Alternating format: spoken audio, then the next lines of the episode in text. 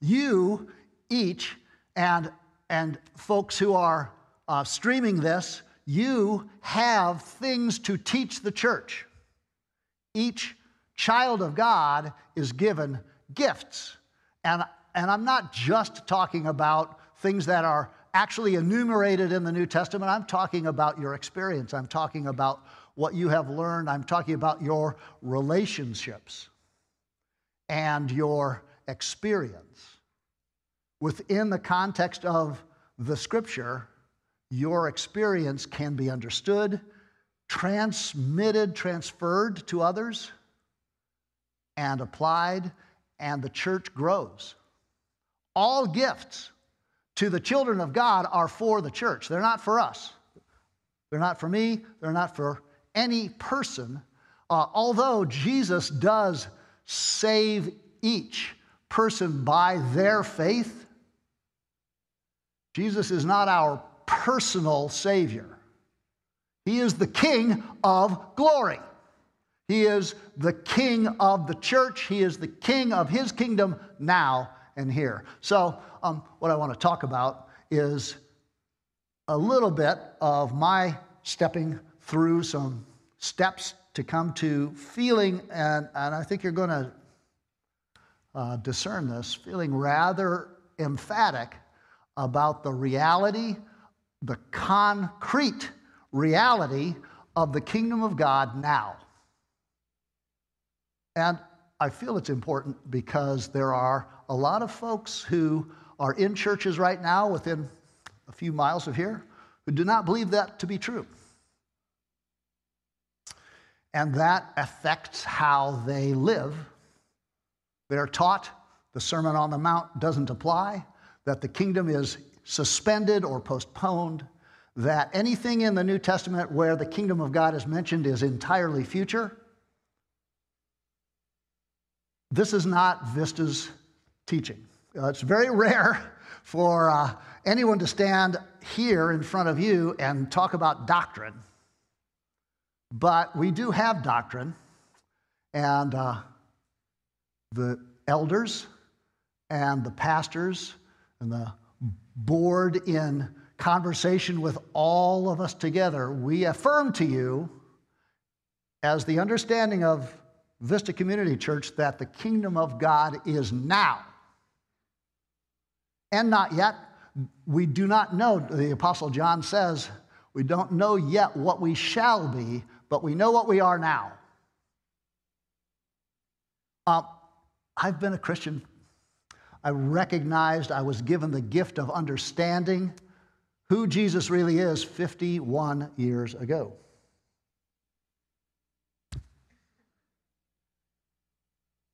Anybody else? One hand? 50? Michael? 45? Wow, y'all are so young. Uh, it, is, it is sort of a weighty thing.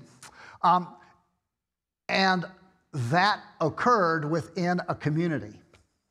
So from the beginning, I was aware, I was taught by people greater than me and smarter than me and more experienced than me and, and more steeped in the scriptures than me that this is a community thing. We are saved in community. We are the church. We are the kingdom of God. And, um, you know, you get books. Uh, we are so blessed now that it, even if you're not really uh, avid reader, you can listen. Uh, we have on demand podcasts that are tremendous. We can pick things up, we can think them over. And uh, J.I. Packer was one uh, book that was given to me, Knowing God. A.W. Tozer. You ever read Tozer? I guess I can't put my hand over the mic. These are powerful things to teach you that Jesus is sovereign. The King of glory is the King, He's the Creator God. He is sovereign. my tendency is always to overthink, to over philosophize it, to um, rational, uh, reasonable thinking, which isn't always the most productive thing. Uh, a friend of mine in grad school gave me a book by Richard Foster. You know this book, Celebration of the Disciplines? And one of the disciplines is sim- simplicity. Uh, the Spirit of God is simple in the way that He does things. He is not trying to be obscure or mysterious. The Lord is giving us lessons, and they're pretty easy to understand. They're just really hard to do. Uh, that's when I ran into uh, G.K. Chesterton. Thank you again to Adam for uh, saving two quotes for me, because these are ones that he and I um, have run into before. Chesterton uh, was a a British apologist and, and fiction writer and all around um, public Christian in uh, the first quarter of the 20th century. And he, he said, um, I'm sort of paraphrasing, I think the quote is up here. Um, it's not true that Christianity has been tried and found lacking. It's been found hard and not tried. The, the kingdom of God is concrete and real, and it requires things. And simplicity is the way to approach it. That's not just simplicity in the way of life. I'm not Amish, although I can admire that um, aesthetic, but what I mean by that is thinking singly about the kingdom, trying to turn down the noise trying to eliminate distraction. And it's hard, very hard. And uh, going down that road, you run into teachings from Assisi, from St. Francis, and uh, his focus on shalom, on the idea that all things can be as they should be. Shalom is all things as they should be. It's the kingdom of God here and the kingdom of God not yet. So, shalom and simplicity imply something about a real kingdom of God. The phrase kingdom of God and um, related phrases, kingdom of heaven, son of man, all of these are references to the kingdom being now, and they occur in the New Testament over 500 times. 500 uses of the concept of the kingdom of God uh, stated by Jesus, but also by the uh, um, epistle writers. It's not just Jesus' teaching, it's the teaching of the church. That's a lot. You can't really ignore that. Um, Pastor Mike said to me it's really not a good thing to discount anything Jesus said. Probably not going to lead in a good direction if you discount Jesus. And uh, the book of Mark is really about the kingdom. It starts uh, by saying that Jesus came proclaiming the kingdom of God. That's pretty powerful, and that's the thesis statement of the book. This upside down now. Uh, Jesus does a lot of parables that say, what can we say about the kingdom of God? Uh, what can we compare the kingdom of God to? And you know these parables. Uh, there's the parable of the lost sheep. The shepherd goes, finds the sheep, brings the sheep back, and there's rejoicing. That rejoicing is immediate, it's current and the coin, which is the next parable, and the son, which is the so powerful picture of the Father running out. And the rejoicing in these parables is immediate. Jesus says, The kingdom of God is like a small, tiny seed that is planted, and it grows. And it starts growing right away. It's growing. Do I see it? Do we see it in the way that it's going to be in the, in the future? Not yet. but it is growing. It is here. It is immediate. The leaven works through the whole loaf immediately. It grows and it's current and present. We find a treasure in a field and we immediately go and sell everything so that we can have that field, so that we can join the kingdom of God. and in the epistles, the kingdom of God is referred to always in the present tense. The verbs are present tense verbs in Paul and in John and in Peter. Um, Paul in Galatians 2:20 it's going to be on the screen here. Is talking about visible and invisible, present and future. Ephesians 1 is a very long exposition about the fact that our place in Jesus, the blessings that we have in Jesus, what He has given us, are immediate. They are now. They are for the church. But even more than that, and here's something that's, I'm, I'm going to start waving my arms now uh, because it is so profound to say this. The gifts that we get, the gifts that we give through the church, they are to the praise of the glory of God. That's Ephesians 1. What is God doing? in the church? He is bringing glory to Jesus. What is Jesus doing in the church? He is giving that glory back to the Father. What is the Spirit doing inhabiting the church? He is producing glory in front of a cloud of witnesses that includes us. It includes millions and millions and millions, hundreds of millions of people in the world today, in past, in future. The glory of God is the ultimate kingdom of God goal. That is what we are looking for. So, if we are going to do this, we need to engage in it. And it's hard.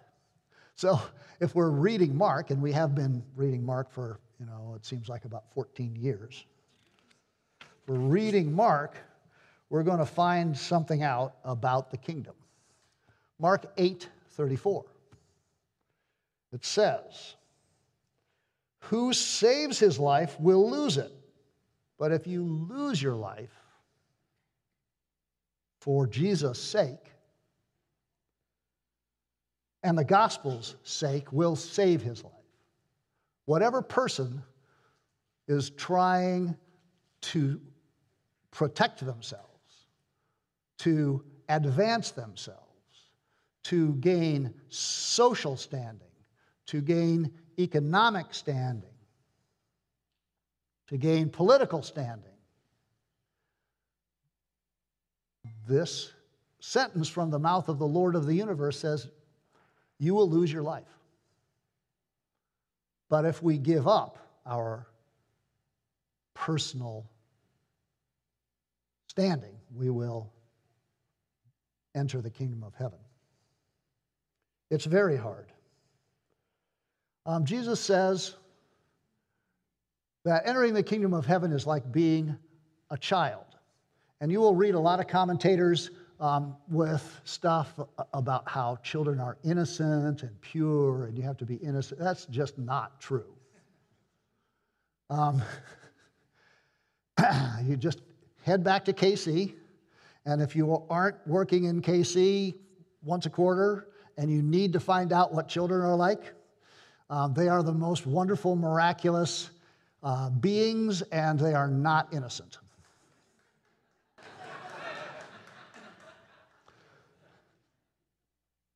Jesus is standing right there with a bunch of kids.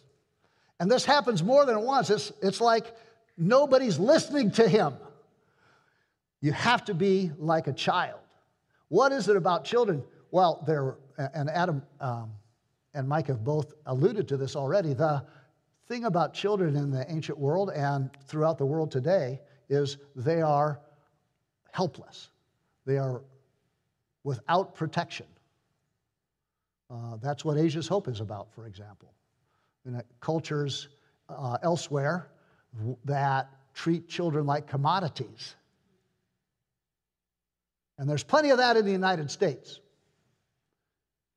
They are weak. We have to be weak to enter the kingdom. We have to need protection. If we don't recognize the fact that we need Jesus' protection, we cannot enter the kingdom of God. And this leads to a lot of dodging uh, amongst people. This is, uh, we could talk about what the historical origins of the teaching that the kingdom is entirely future and is not in, a, in effect, not in existence right now. We could, I'd be happy to do it. It's a little bit academic, probably not suitable for talking on Sunday morning, but I will tell you this it lets a lot of people off the hook of things that they should be doing if the Sermon on the Mount is about the kingdom and the kingdom doesn't exist until the future, then the King, Sermon on the Mount doesn't apply to us, then we don't have to do those things. Well, what does the Sermon on the Mount say that we're supposed to be doing? If the kingdom is in effect now for us as the church, then skipping pages.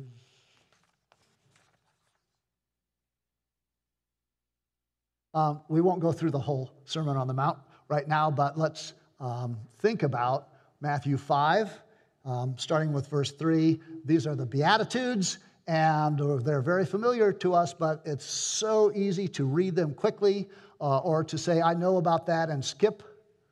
I find myself, oh, I've, I've read this before, skip, read this. The, the scriptures are not um, a novel. There's a narrative, but it is an inspired narrative given to us by the Holy Spirit of God. We cannot be skipping. The poor in spirit. Am I poor in spirit? I'm probably not. Um, if I am mourning over the things of the world, over secular things, and I, and I think many, many folks sitting here and, and um, in the stream are mourning.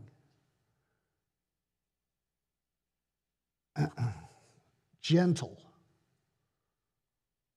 righteous, merciful, peaceful. These will inherit the kingdom of God. It's frightening. And uh, there's a lot of dodging. The, uh, I think you have a, a, quote from Kierkegaard, and um, he basically says, you can read it uh, he basically says this is um, something to be taken seriously, but people don't. They, they cop out. He was writing 100 years before Chesterton or so, and in a situation where the state church had essentially become a social organization and a, and a political organization and had lost its fervor for Jesus. It uh, no longer believed in the authenticity of the scriptures. It discounted the miraculous power of Jesus and his resurrection. And so uh, he says we need to get back to the truth about the kingdom of God. And that truth is stated by Jesus over and over. We have to be like children, weak. We have to recognize that we need him. And we have to express that amongst ourselves. And that leads to the second thing, which is we are servants. Several times in Mark 8, 9, and 10, Jesus is confronted with this roiling argument amongst the disciples, and it makes you kind of scratch your head. Well, how many times are these people going to do this and get told they're wrong and keep doing it. If you read Mark as a piece, you know, um, here's an interesting fact. If you printed the book of Mark like you would pick up a novel, this size, regular old typeset, regular old pagination, it's about 20 pages long. It might depending on the font, it could be 15 pages long. It's not very long. Yet we always cut it into pieces and we talk about this sentence, and then we come back a week later and talk about a different sentence. So, a challenge for us, always in the culture of preaching that we have all grown up with, is to fight our way out into the whole context. There are few documents in the Bible, there are some, but there are few texts that are given to us by inspiration which we couldn't read in an hour. Even if we don't like reading very much, this is the Word of God. So, I challenge you. And there are even um, versions that are printed without the verses and chapters and all those headings and all that stuff that makes it 40 pages long instead of 20. See if you could find something like that and read it the way Mark wrote it. And the repetitive nature, the teaching and reteaching and teaching again of these kingdom of God principles becomes so obvious. For example, we are not like the secular leaders. Um, the, the translation or, or the word in the text is Gentile, but that just means everybody who isn't Jewish. And Jesus is actually talking to Gentiles as well as to Jews. So he means, uh, some tra- translations use the term pagan there. He means secular rulers, the state, um, bosses. Ever had a bad boss? Ever be a bad boss? Did you serve? we are servants. And he says that actually four times in the course of three chapters. To these people who are saying, we want to be the greatest in the kingdom of heaven. And this is summarized. Let, let me remind you about something. What we're reading here, what we're studying here, is taking place while Jesus is leading his disciples, the 12 plus others, men and women who are following him and have been they are going up to Jerusalem. What's going to happen in Jerusalem? He keeps telling them, they don't listen to him. What's going to happen? In uh, Mark 10, we read about a healing. A blind man receives his sight outside of Jericho. That day, they walked up to Jerusalem. The next day is the triumphal entry into Jerusalem. Jesus proclaimed king the next day. So this is very current, it's visceral, it's powerful, and the, and the disciples like us are missing the point. They're missing the point about servant, servant, uh, serving others. They're missing the point about letting others go first. And the, the most absurd part of it you'll read that James and John went secretly. I don't know how far I can go this way before I'm out of the light. The, uh, they were sneaking, and they wanted to be on Jesus' right and left hand in his kingdom. And he told them, Oh, no, that is not for you. Can you do what I'm doing? but you must serve. The Son of Man came to serve and be a ransom for many, is what Jesus says to them. Um, think about the crucifixion for a second. This is a little bit of a rabbit trail. There is someone on Jesus' left and right side. Someone did partake in crucifixion with him, but it wasn't James and John or any of the 12.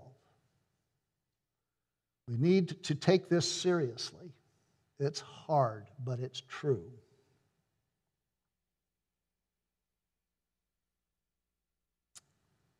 The uh, story of the rich man is another example of this. And uh, it's been read many, many ways. Um, the rich man, as Mark calls him, and Matthew and Luke both mention the same event, and we learn that he was a ruler.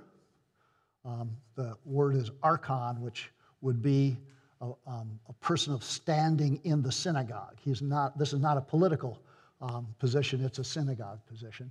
and he's young, Luke says. Whatever that means in um, first century Judaism. At least 13, but we don't know. And he's rich. And Jesus looks at him after the man has asked, What do I have to do to inherit eternal life? He's asking, How can I enter the kingdom of God? He's, he's heard Jesus teach and he wants to join up. And Jesus says, Well, here's what you have to do sell everything. Keeping all the commandments, Jesus doesn't say to him, I don't believe you. You didn't do that. In fact, the text says Jesus loved him. But what was true is that this man wasn't sold out. The kingdom of God was not single in his mind, he was distracted. There was noise in his life, there were social commitments and standing to gain, and of course, his wealth. Sell everything you have and give to the poor. This is not a commandment for every single person to sell all they have. It depends on how you regard what you have. Is it stopping you from entering the kingdom? There's a lot of hyperbole in Mark 9 and 10. Jesus is forceful. If your hand stops you from getting into the kingdom of God, cut it off.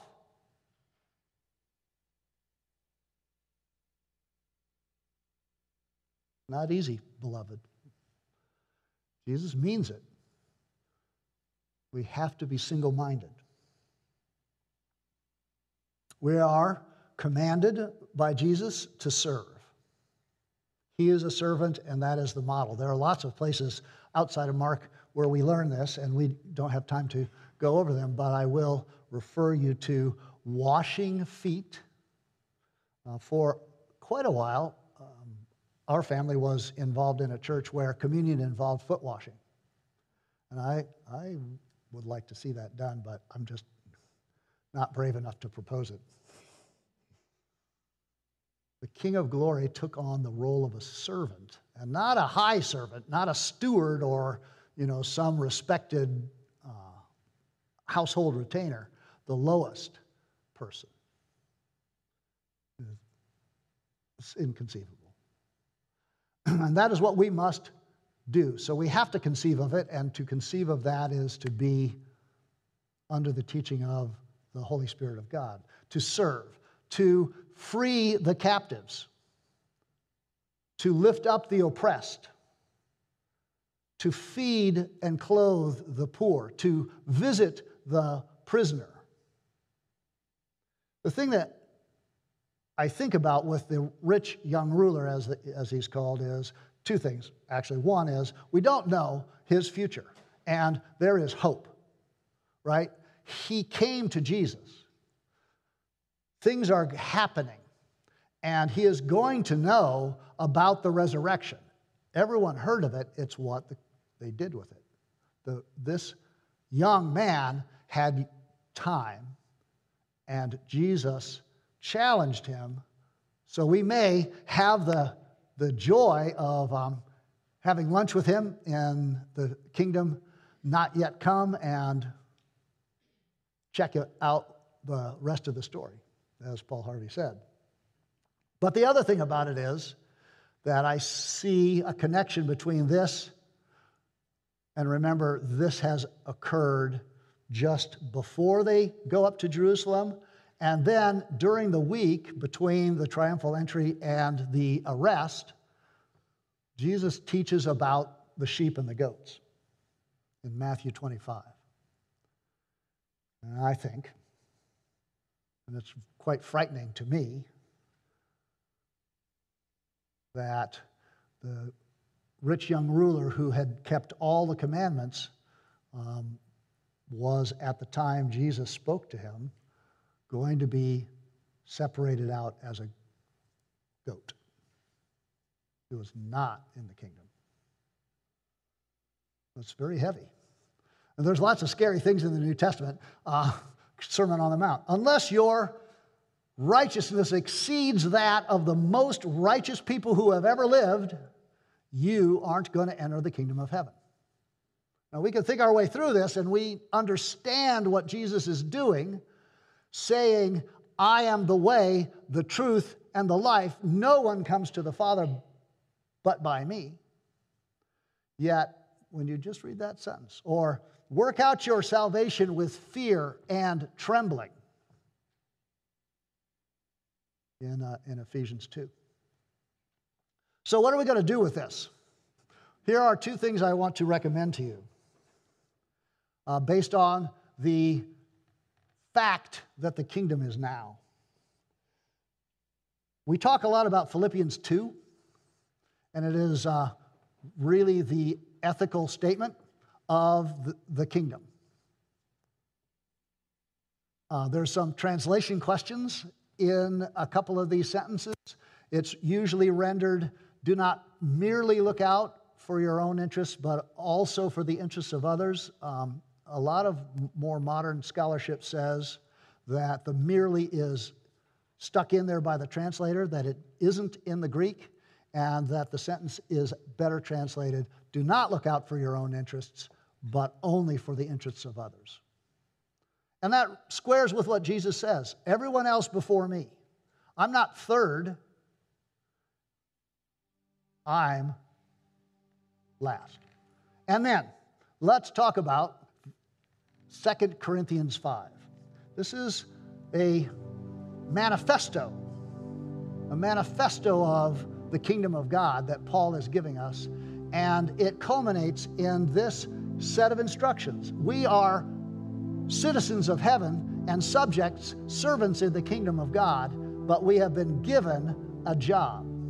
Kingdoms have ambassadors.